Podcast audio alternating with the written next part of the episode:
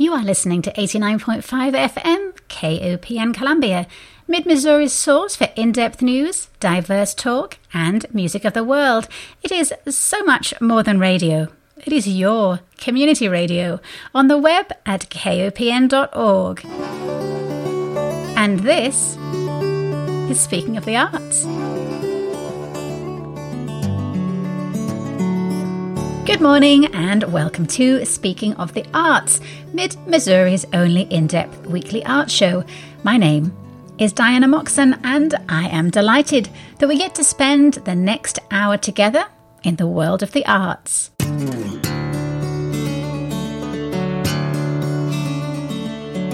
For this week's Speaking of the Arts, we are staying very close to home and chatting with two people who have either shaped or will be shaping our own community radio station.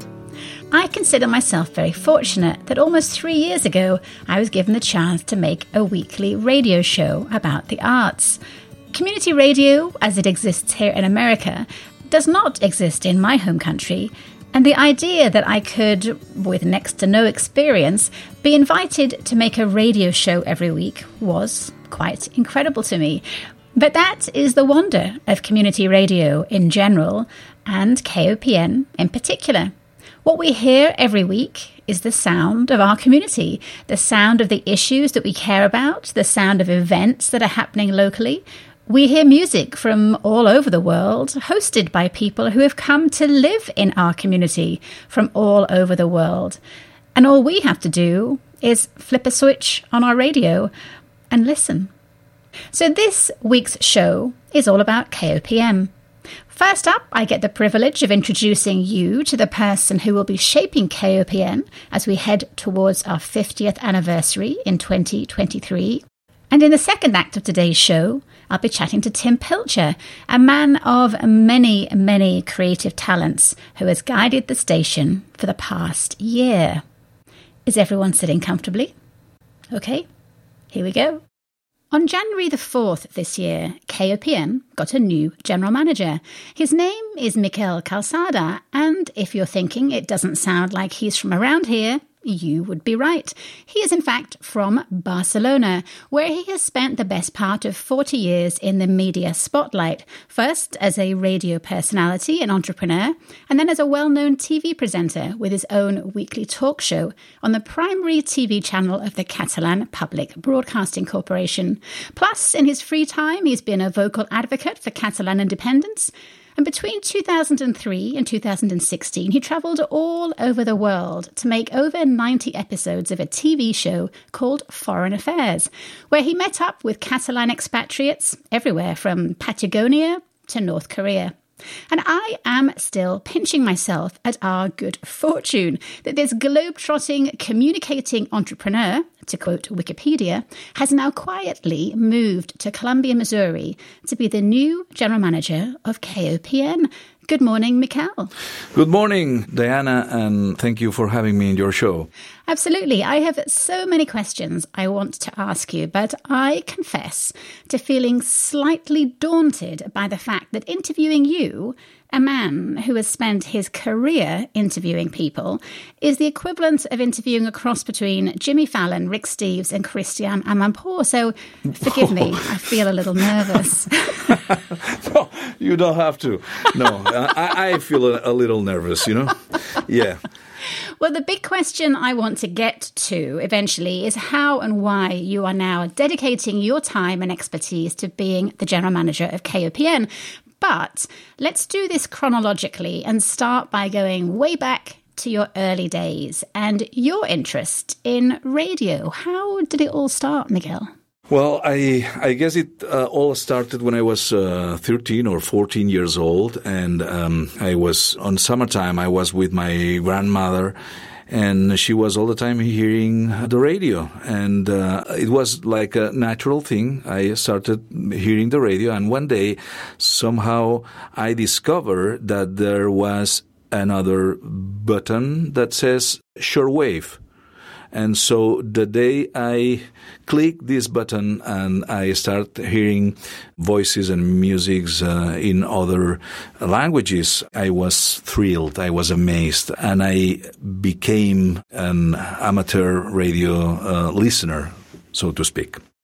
Did you have any equipment? Were you creating any shortwave sound or experimenting with sound at all? I I experiment a lot uh, with antennas, aerials, and uh, going back and forth to basements of neighbors because they were. Um, in, in the basement, usually they had this big wooden receiver from the 20s with valves. And I, please, can, can I get this receiver? And, and I started listening shortwave, uh, with these old equipments. And I mean, it was really mm, amazing in my mind to somehow listen to, I don't know, uh, for sure, Voice of America, but also stations from Brazil or from the Iron Curtain.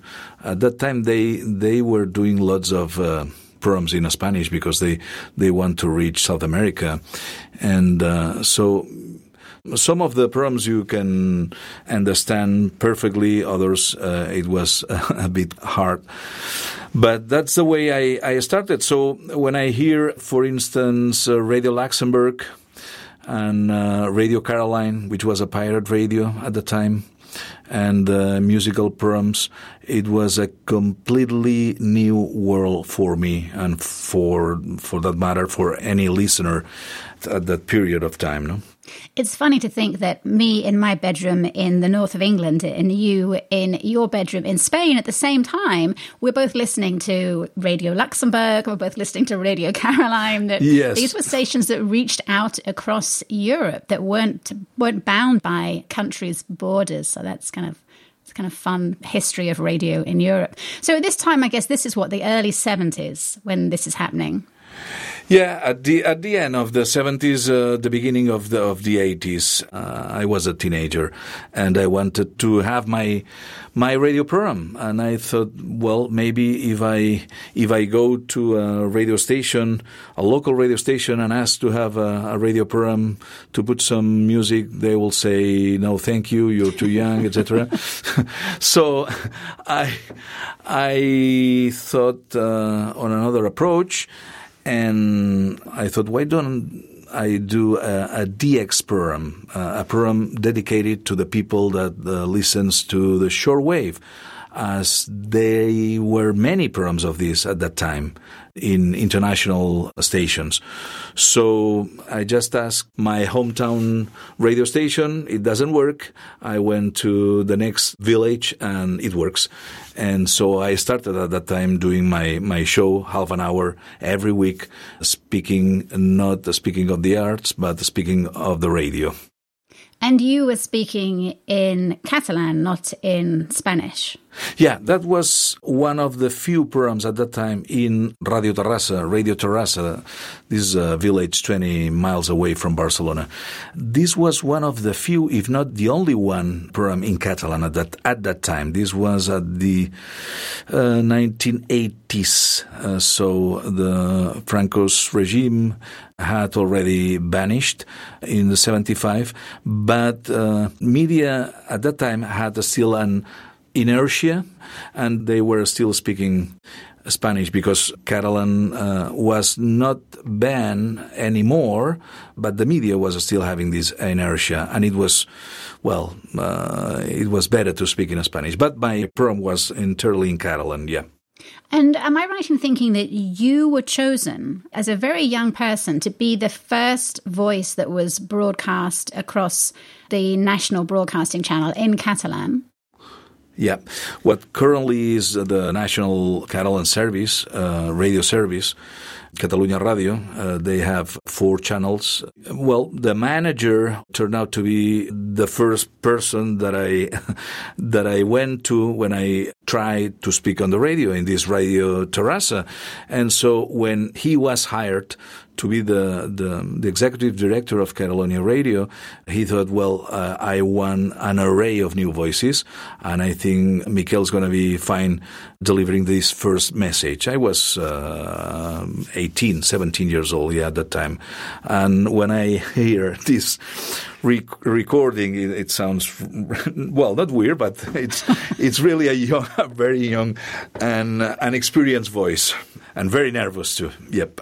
What an incredible place in history, though, to be that first voice that broadcasts in your own language. Yep. So by the by the age of nineteen, you were a, a regular on television, and you had the first ever Spanish talk show. Is that right? With a weekly show called Miki Moto Club. Oh yes, you're right. A name which you're still you're still recognised today in Catalonia as Miki Moto. Tell us about that show and where did the name Miki Moto come from?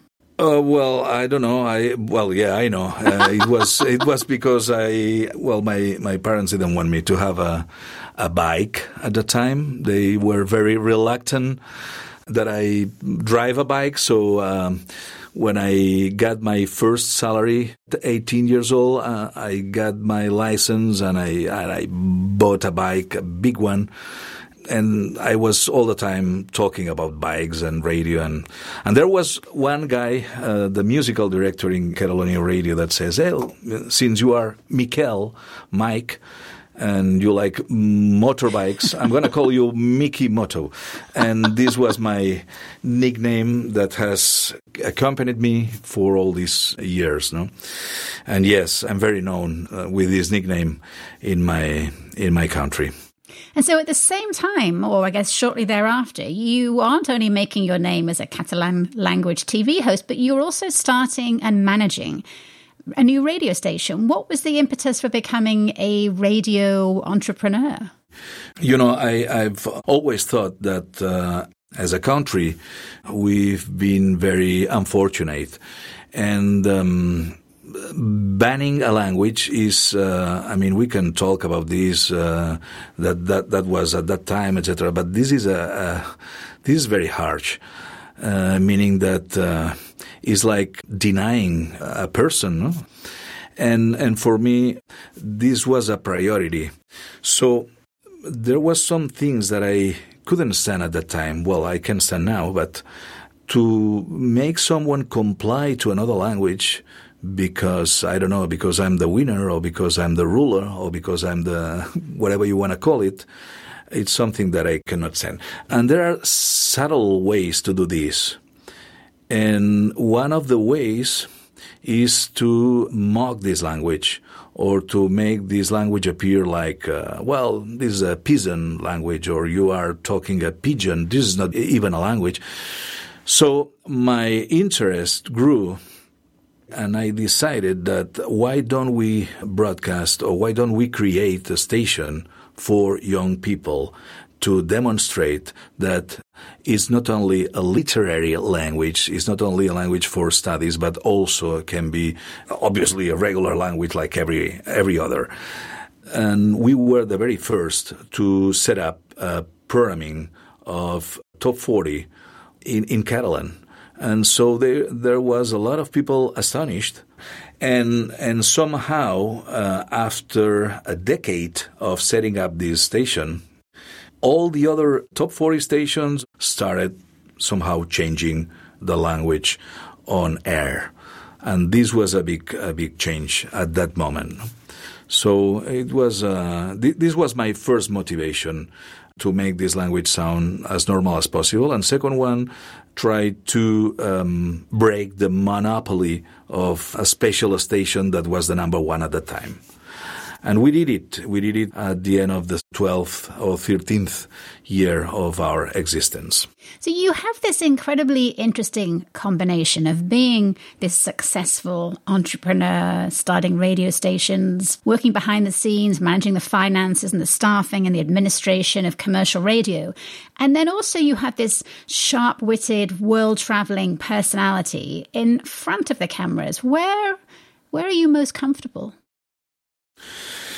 I I think I'm Um, I'm more comfortable in the creative uh, pace, but uh, there's one thing for sure: if uh, you don't have revenues, you uh, are not gonna. I mean, if you wanna write poems, you have to to be another problem solved before dedicate yourself to write poems. No, and uh, that has been one of my main fixations or, or concerns in my life. So if I wanted to see uh, my so-called dream came true, I have to have the resources first to make it happen. So, talking about all your creative life, you've also worked as a TV producer. You produced a series of 70 shows on environmental issues, which I think was called El Capità Enciam. Does that mean lettuce head? Yeah, this is the lettuce captain. Oh, the lettuce captain. captain. lettuce, yeah. El Capita en Siam, yeah. Plus, you made a show about how to stop smoking. But then in 2003, you started your series called Afers Exteriors or, or Foreign Affairs. And you traveled to over 70 countries over the course of seven seasons of the show to interview Catalan expatriates. And honestly, as a as a fellow world traveler, I could spend like 10 shows asking you about these visits. But let me ask you this. How did 13 years of traveling around the world change your view of the world? Wow, um, it, it, it changed a lot. I mean, uh, it changed a lot. I mean, what I'm gonna say, it's gonna be, it seems basic and no sense, but it made me really aware that we are more alike than than we think. Absolutely alike. I mean, I had the, the privilege to be in a. Uh, I don't know how they call it, a yogurt in Mongolia, a sort of tent, this kind, this kind of tents, or also spend a night in a farm in uh, in uh, Tierra del Fuego in Patagonia. Yeah, in Patagonia. Or I don't know to be in sub-Saharan Africa in Mali, and this inner feeling uh, when you realize that amen. We we, we are all alike. I mean absolutely. Absolutely. And and that we feel for the same things and we we are concerned for the same events and and, and we cry for the same. So i think this was an eye opening um, factor for me to have the privilege to to visit more than 80 countries or 89 or 90 i don't know. So this for me was incredible the best gift in life is the ability to travel. And I think there would be far less discord in the world if everybody had a passport and went out and, and traveled. How did you how did you find all of the Catalan expatriates that you featured on the shows? Yeah, uh, this was um, not so difficult because I think that we are a, a country of people that travel a lot. And again, I did this program to make our viewers, uh, around six, seven million people, aware that uh, to present yourself as uh, someone from Catalonia, um, it's a normal thing. I mean, because there's an old generation back in my country that uh, when they travel, sometimes they, well, first of all, they speak Spanish because they think that uh, uh, the Spanish language is uh, well understood everywhere in the world. and, and unfortunately, it's not so. And this is normal. and the second thing is that where are you from? Well, I'm from Spanish, but well, but uh, but but well, come on, where are you from? Well, I'm Catalan. Okay, that's it. And so to somehow rise self-esteem in our viewers. That was my main objective when I decided to to do this program. But we wanted to do this by explaining the life of other fellow citizens like us. But at the end, this program was a mix. It was also a cooking program. It was also a tourist program. It was uh, more cultural p- cultural program sometimes. Yeah, for sure. So it turned out that this program was uh, half an hour every week, and every week was sort of different. But you were telling me, how did I find our. Yeah, how did you find them? I mean, you went to North Korea and you found a Catalan expatriate living in North Korea. I mean, how many Catalan expatriates can there possibly be in North Korea? And you found them. One. Uh, one. Just one. I mean, for for uh, people that that has a, a passport that uh, says that. Uh, yeah, but there's no there's no Catalan embassy that you can call up in in Pyongyang and say, "Hi, I'm going to come and do some filming. Can you put me in touch with the one Catalan person you look after?" I mean, they, that doesn't exist. This was a this this was a this was an extreme case because it was very difficult to find someone. Uh, we wanted to go to South Korea, and it turns out that someone says, "But uh, didn't you know that there is someone in North Korea? Are you saying North Korea? Yeah, yeah." And he's very well connected, and and and it was a fascinating for us, but uh, it's unfortunately for uh, the people of North Korea, no, actually, because this is a very difficult country for citizens. I mean, uh, it uh, for us was a, a privilege, and we were very honored to be welcomed there. We know we can only record um, what they tell you, what they want us, yeah, what they tell us. And we don't want them be uh, somehow disappointed with us. So today, where do we go? Oh, today we're gonna go there. Okay, great. and now tomorrow, oh, tomorrow there. Okay, that that was fine. But just the greatest yeah, hits. Uh, just the greatest hits. But the reality is much more uh, somber and dire in, in North Korea, unfortunately. Hmm. Is there anywhere that you still want to go that you haven't been yet? Actually, I've been pretty much in every place I, I wanted to go. So let me think. Uh, well, yeah, there's a place that I would like to go and I uh, one day uh, I'll I'll go, and this is uh, well, I, am sure you know this place, is in front of Argentina and uh, is called Falkland Islands or the Malvinas. And um, for me, it's a fascinating, well, if you've seen TV footage or, or films about this, it's uh, it's quite interesting. Uh, There's a lot of sheep. Uh, yeah, lots of sheep, and, and no, it's interesting uh, that there's a community there for a lot of time. Well, this is one place, yeah, this is one place, and the other place is the Pitcairn Island. Oh my goodness. Uh, do you know the descendants of the bounty and these sort of things? The mutineers of the bounty, yes. Their, their descendants live on on the tiny speck in the middle of the South Pacific yep. called Pitcairn Island yeah. Other than these, I've seen. Uh, I think I'm fortunate enough to to travel to all corners of the world. Well, it's good to still have some things on your to do list. You haven't checked them all off yet. How many languages do you speak, Miquel? Uh, well, if you consider that I am speaking English, then I speak lots of languages. But I mean, is English your sixth language, or your fifth language, or your seventh language? Uh, I would say my fifth language. I can communicate in French, in Italian, uh, in Spanish. In Spanish, uh, with lots of um, Accents? Yeah, accents. That's amazing to most of us that are native English or American language speakers. The idea of being able to speak four or five other languages to any degree of fluency is is mind blowing.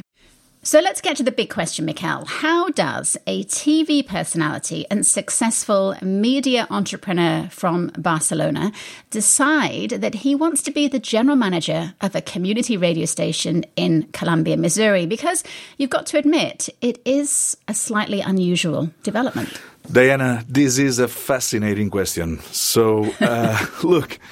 No, I think that because of my research in public radio and specifically in community radio, I just thought that I could uh, learn more if if I was able to manage a community radio station. This is one point. But it turns out that it's quite difficult to find this kind of position in in specifically in public radio and more specifically in community radio. But uh, KOPN was at that time, fortunately for me, searching general manager, and so my mm, my dreams match with what KOPN was was trying to look for.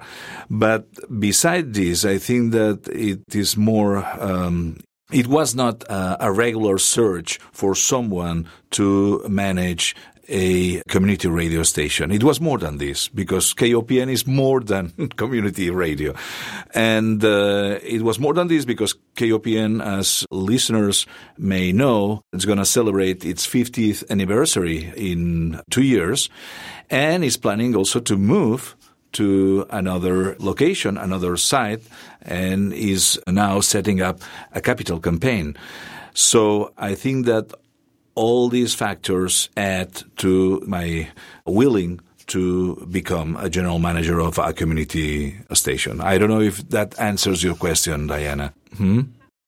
Yeah, I think so to some degree. I'm wondering obviously you were you were researching positions that were available and there are several radio station manager positions available at any one time. And I wondered if there was anything that you saw. I know you did a huge amount of research about the station, whether you saw anything in KOPN specifically that you thought this this is really what my heart is about. This is something that I want to get back to from your early days in radio. Well, I think that the specific location of KOPN, uh, I mean, Columbia, it's a, a really a really nice city in terms that is not a big city, but it's not a, a, a, small town. And on top of this, you have a fantastic university that is part of the community of Columbia, no? and and this was also another factor to decide to come to to Columbia, no? But I think that um, it's a fascinating story to be able to celebrate 50 years on air just relying on listenership. Mm. I think that this is something that uh, you take for granted, and um, in other places they will be like, "What are you telling me?" and all these people are volunteers, and they appear every single week when they have to, and they prepare their programs, and they do all the research, and they do the job, and they stay here for whatever uh, needs KOPN must have that's remarkable and, and, and also fascinating. And that was at the end of the day that what decided me to apply for this position. Right.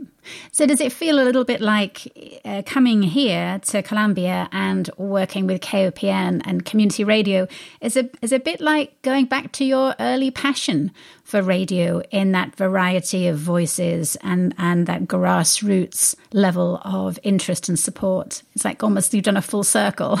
Yeah, in in a sense, yeah, you're you're absolutely right because the very first time I enter into the station, it reminded absolutely the, uh, the, first time I went to to my first station, Radio Terrassa, in uh, 1970, whatever. It was the, the, same. I mean, it was the same feeling. I I, I arrived. Uh, in STL airport, and I was uh, in a rush. I wanted to to be at Columbia at no time, and so I, I experienced the, it's it's interesting because what you've already said it's it's what I felt at that time. Well, there is a word in your culture that describes an ancestral Catalan wisdom or set of customs. It's the idea of living one's life relying on refined good sense, level headedness, integrity, and self realization. It's the philosophy of Seny. Am I saying that correctly? Yeah, you're saying correctly. Well, you have elaborated a lot, but yeah, it's a seny. Yeah, the seny. It means um, I don't know how to translate this. To be thoughtful, to be. Uh, how do you translate uh, seny? What would you say? Well, I think just being level-headed, and yeah. working with integrity and, and self-awareness. Yeah. And I, it seems like a wonderful basis for the job that you are here to do. So, Miquel, thank you so much for becoming part of our community. And I hope you will be as happy here as I have become. So, muchas gracias. Oh, the rest. I'm very happy. Thank you, Diana, for having me. And I hope that uh, we all together we would be able to to celebrate this uh, incredible 50th anniversary that it's uh, uh, we are almost there. Thank you, Diana. Thank you, Miquel. I am always fascinated and envious of people who are really, really good at multiple things. Like the Kansas City Chiefs football player Laurent Duvernay Tardif, who not only exceeds in the world of sports, but is also a qualified, a fully qualified medical doctor. And so it is with my next guest, the multiple talents part, not the football playing, who is an incredibly talented musician of a panoply of instruments, has composed film scores, produces podcasts, has an abiding passion and expertise in the field of sound recording, and over the past 12 months, truly saved KOPN as the pandemic raged. He is the former KOPN general manager and now the station's operations director, Tim Pilcher. Good morning, Tim. Good morning, Diana. Thanks for having me. I am assuming you are not an ace at football, but there is lots about you I don't know, so feel free to set the record straight on that one. No, no. I, I, played sports as a child, mostly basketball and baseball, but that is not my field of expertise. so, in my chat with the new general manager, Miquel Calçada, we ended with what he saw as KOPN's special qualities as an outsider looking in. So, let's start our chat with your take as an insider and the person who has been in charge of the station for the past year. Tell me what makes KOPN special to you. Well, KOPN and community radio in general is a rarity in our media landscape across the country.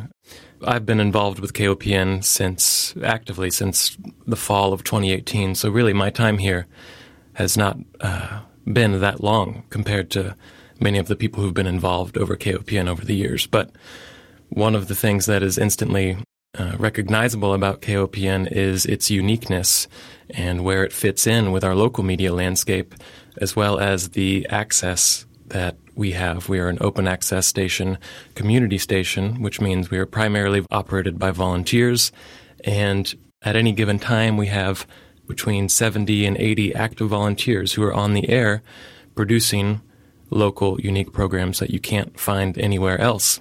Uh, in this day and age, this is harder and harder to find on the FM spectrum. Now, granted, we have the internet, we have podcasts, we have YouTube, and we have all sorts of brand new forms of media that people can produce and get their ideas out into the world. But as far as reach, there's nothing quite like classic FM radio. You know, it can reach into everybody's vehicle.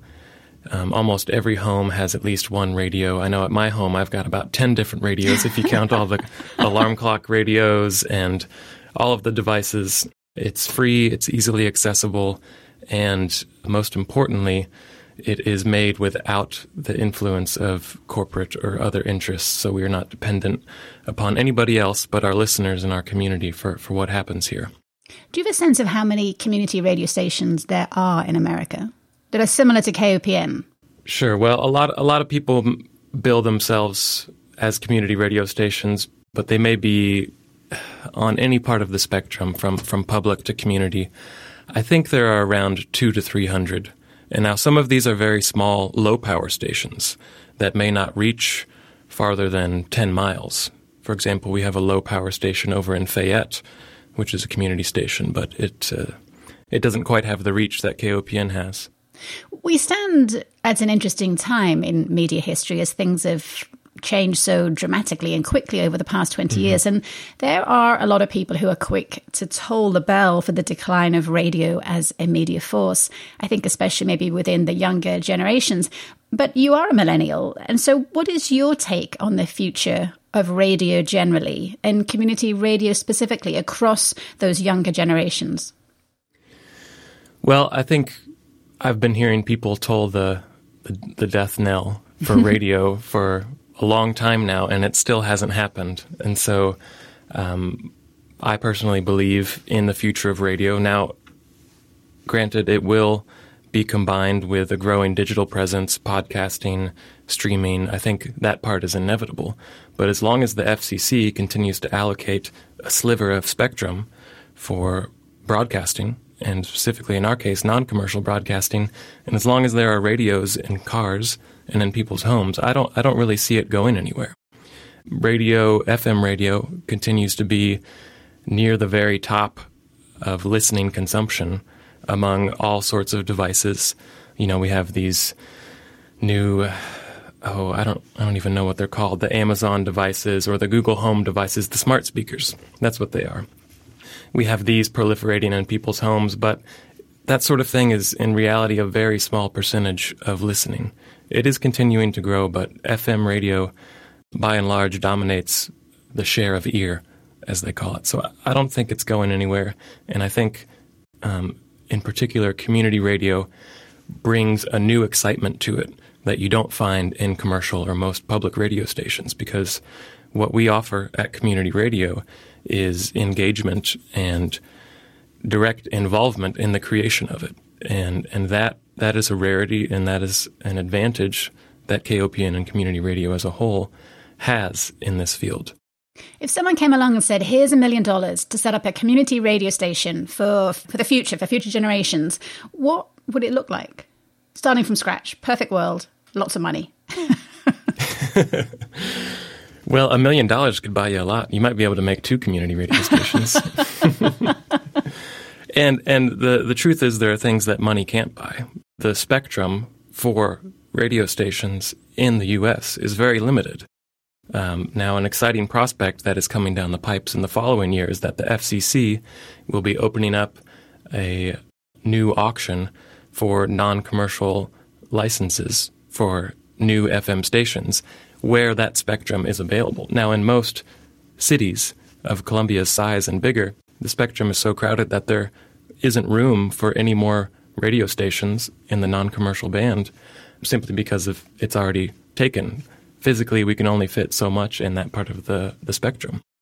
But in rural areas or in areas where stations have discontinued service, there are going to be opportunities for new community stations. And um, that's something that I'm following closely and, and would like to be involved with in some regard. Not that I'm going to go off and start my own station, but I think in community radio, you know, we all work together to to help everybody out. And we at KOPN, we've been doing this for almost 50 years now. We as a station have many resources to share with new stations that are getting started. So as far as what I would put in a brand new station, all of the standard things your broadcast studio. I would get the most reliable new equipment that we could afford, a few production studios, a podcast studio, and of course, you need your transmitter and your tower and all of your, your backup systems to make sure you're you're on the air at all times. So So it wouldn't look hugely different than than how it is today. It, no, it wouldn't look hugely different. The the fascinating thing to me about community radio is the amount of impact that you can have for such a small cost. Mm you know, at KOPN historically, uh, we've been a small team of paid staff members and a large core of volunteers, and our budgets are not uh, very large, frankly, to put it lightly. But nevertheless, our signal reaches in a 50 or 60 mile radius around Columbia.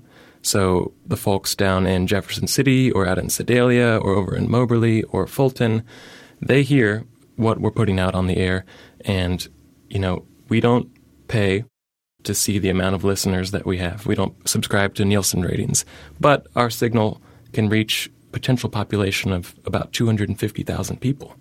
So it's really a big bang for your buck when you're creating community style radio, largely with volunteers, for the amount that it costs to pay for the energy bill for the transmitter and to keep the lights on at the station and you know the technology the impact that you can have in a community is is huge and i think we've seen over the years how KOPN has helped play a role in the, the transformation and the shaping of art and culture and local political issues within Columbia, but also within mid Missouri as a whole.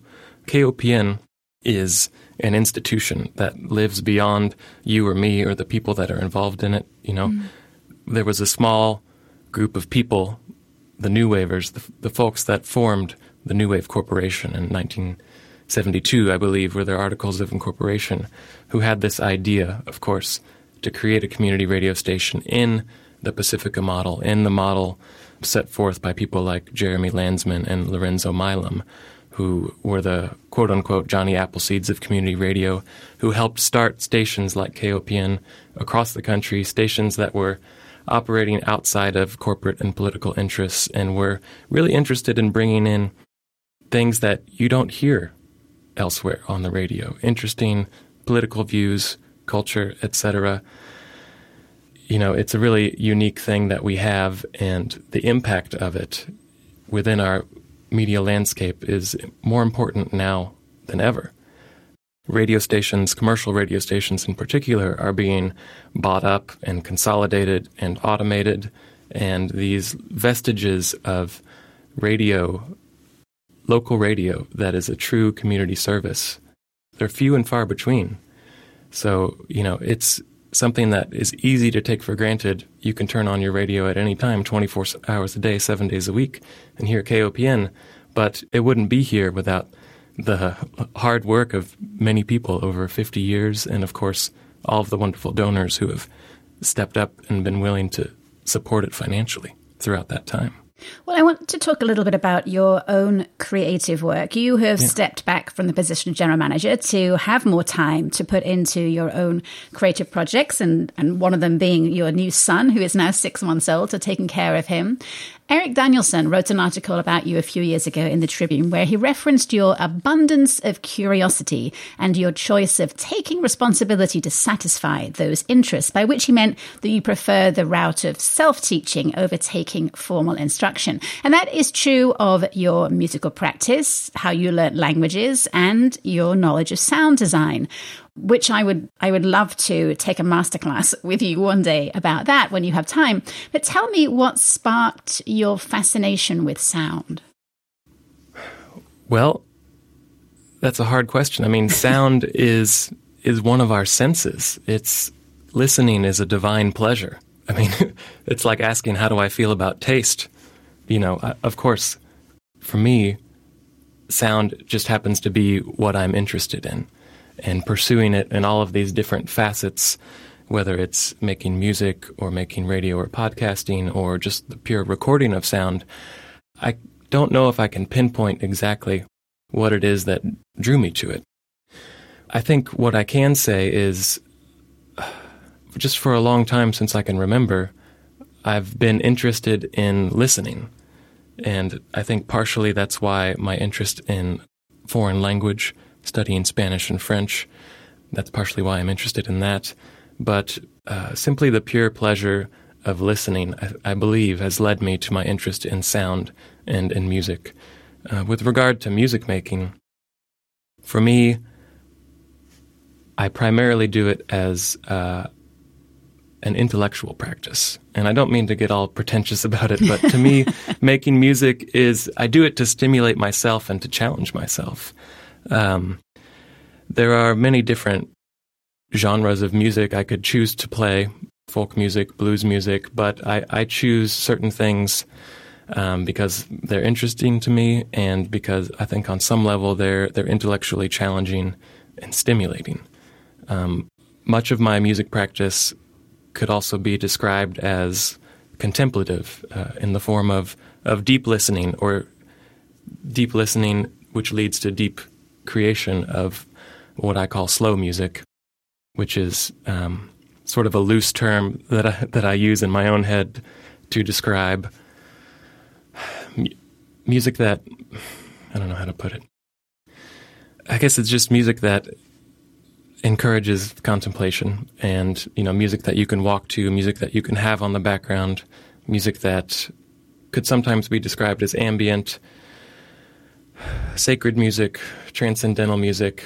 I don't purport to uh, achieve uh, transcendental moments with all of my music, but in my own personal practice of creating it, that is something that I that I strive for. Well, the I mean, we don't all listen exactly the same. I mean, you obviously have a passion and an ability and an awareness of the art of listening. And the world of sound, as I have found, is a, a rabbit hole of wonder that it's very easy to fall into and get super nerdy super fast. But to get to the art of sound, you have to pass through a lot of science of sound. And you have to really develop really, really good ears. I listen to some podcasts about sound and they say, okay, do an A B test on this. Which one is different? And I'm like, they're the same. Mm-hmm. I can't I can't hear it. You have to have really good ears and obviously that's something that you have developed over your time being a sound designer. Do you have a, a philosophy of sound design about how much you get involved in the final product? Yeah, I think to some extent. And of course, it all depends on, on the context in which I'm working. So, for example, in my work doing location sound, so recording the sound for film or video shoots. In many cases, uh, working with Tiny Attic Productions, a, a lot of our work was documentary work, some of it in the tradition of cinema verite, where the philosophy behind that being you don't interfere so much with what is going on, but you're simply there to objectively capture what is happening. Now, of course, that's a lofty ideal, trying to objectively capture something, but when you have a camera or a microphone in somebody's face, there's always going to be a little bit of bias or a little bit of awareness that, of course, this is a recorded piece that is going to air or be broadcast in, in some fashion or another. So I don't I don't think we can achieve direct ob- objectivity in that sense. But in in those sorts of situations, recording interviews, recording narratives, personal interviews of that nature, um, one philosophy I would have w- is to not influence what that person is saying too much, and if it is going to be edited, to edit it in such a way that it is true to the original intent of the speaker. So I think that that is one philosophy that I have regarding that situation, and that comes into play in, in a lot of my podcast work and radio work. But you know, it's hard to say if I have one overarching philosophy because I, I work in, in different fields. Um, in some cases, in some collaborations, there is an interesting facet if the person documenting is influencing what is happening. And I think maybe in some instances that's happened with my work with Greenhouse Theater Project. But we can get into that later. Well, I, as well as all your sound design for mm-hmm. film and podcast production, you also play acoustic steel string guitar in a duo together with cellist Monica Lord. So let's have a wee musical interlude and listen to a little of your music. This is a track called The North Shore and it's from an album you released back in 2017 called simply Tim Pilcher and Monica Lord.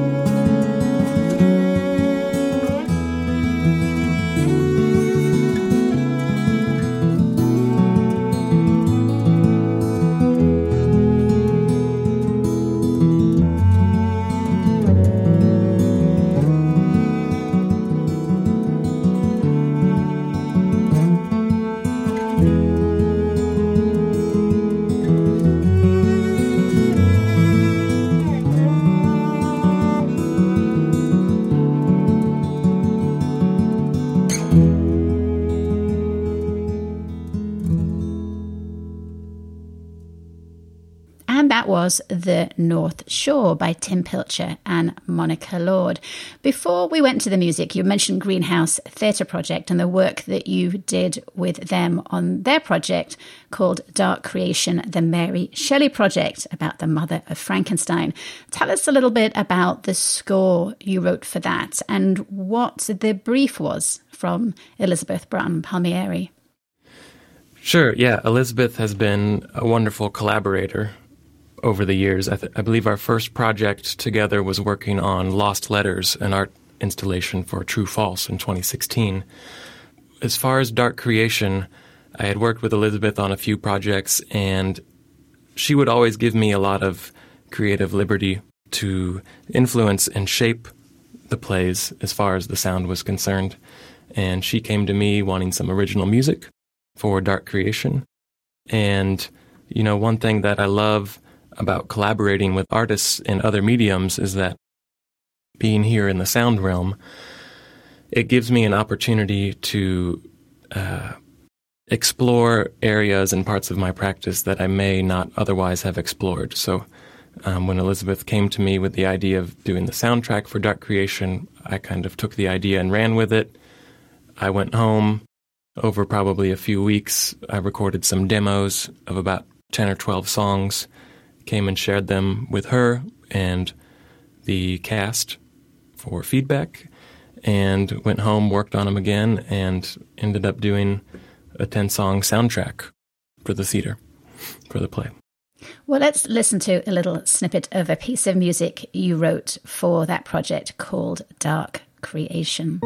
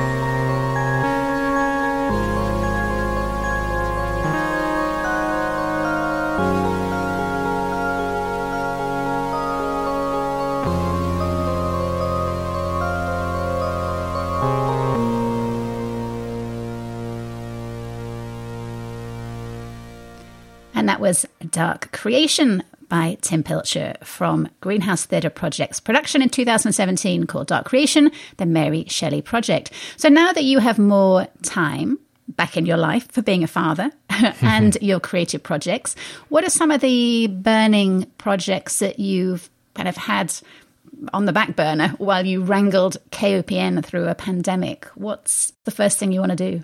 Sure. Well, well, the most important creative project, as you mentioned, is my son Rye. he occupies most of the time and is number one priority. Um, as far as other creative projects that I have going on, I produce uh, in collaboration with my wife Hannah the a podcast for the Center for Agroforestry, which is simply called the Agroforestry Podcast. We decided to stake our claim as being the first and only agroforestry podcast to date. So we have produced one season of that. We did that, I think, over 2018 and 2019. took a short break, and we are currently picking up on producing the next season of 10 episodes. So that's an exciting project. Hannah is the host, and uh, we cover all different aspects of agroforestry. A lot of the material in the podcast has been recorded out in the field by myself, different talks from farmers, policymakers, educators, scientists um, in the field of agroforestry, which, for those who are unaware, is the intentional integration of trees and shrubs with crops and or livestock. So we're talking about perennial crops, we're talking about things like alley cropping, forest farming, silvopasture, which is the grazing of animals, for example, in an orchard or in, in other settings, integrated with trees and shrubs, growing things like pawpaws, chestnuts, aronia berries, service berries, perennial crops. So as opposed to what we typically see as, you know, vegetable farming, which is annuals, or things like corn and soy. Mm. One of the other projects that I was hoping to ask you about, but I think we won't have time to do, but maybe I could have you back on the show together with Chelsea Myers, is to talk about the documentary you made, uh, I think came out last year called Living Soil.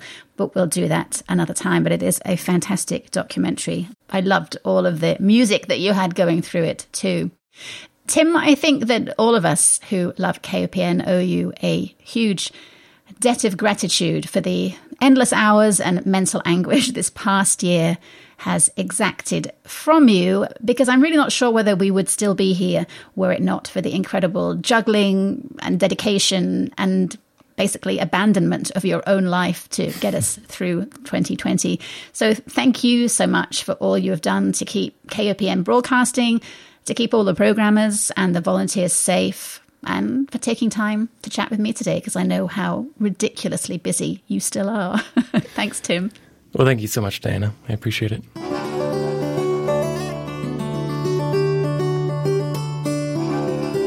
And that is it for another week. Like any 50 year old organisation, KOPN's history is full of good times and tough times.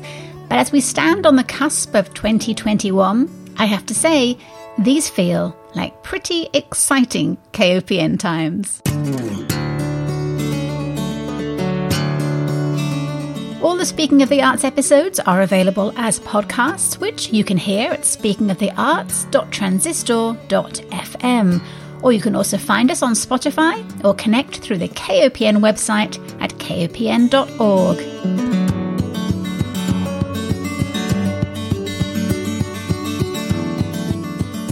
again to my guests today, Miquel Calçada and Tim Pilcher. Thanks also to guitarist Yasmin Williams for allowing me to play her song, Restless Heart, at the beginning and end of the show. You can find more of her music on Spotify and on her website at yasminwilliamsmusic.com. Finally, thank you so much for listening. I'll be back next week with more peeks behind the arts curtain. Until then, stay arty, Mid Missouri.